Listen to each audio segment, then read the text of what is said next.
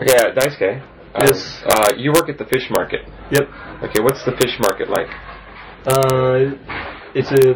I'm working for Tsukiji Fish Market, Uh-huh. which is quite big. Uh huh. Um, it's cost of the two price, which is inside and outside. Uh huh. I work for outside. and- Outside? yeah, inside is for um, for professional people Uh huh. like restaurant people, chefs goes to inside to buy better fish, and outside fish market is for uh, normal people like us. Like everybody can go and buy fish. Okay. Well, what, what do you do every day at the fish market? Uh, normally sells fish. It's the main job, but ha- also have to carry fish and you know um, carrying ice and put, put ice. Um, yeah, and preserve fish. Wow. What time do you start work? Uh, five forty. Wow, it's pretty early. Yeah, What time do you have to get up to get to work? uh, four thirty. Four thirty. Uh, do you get fish for free?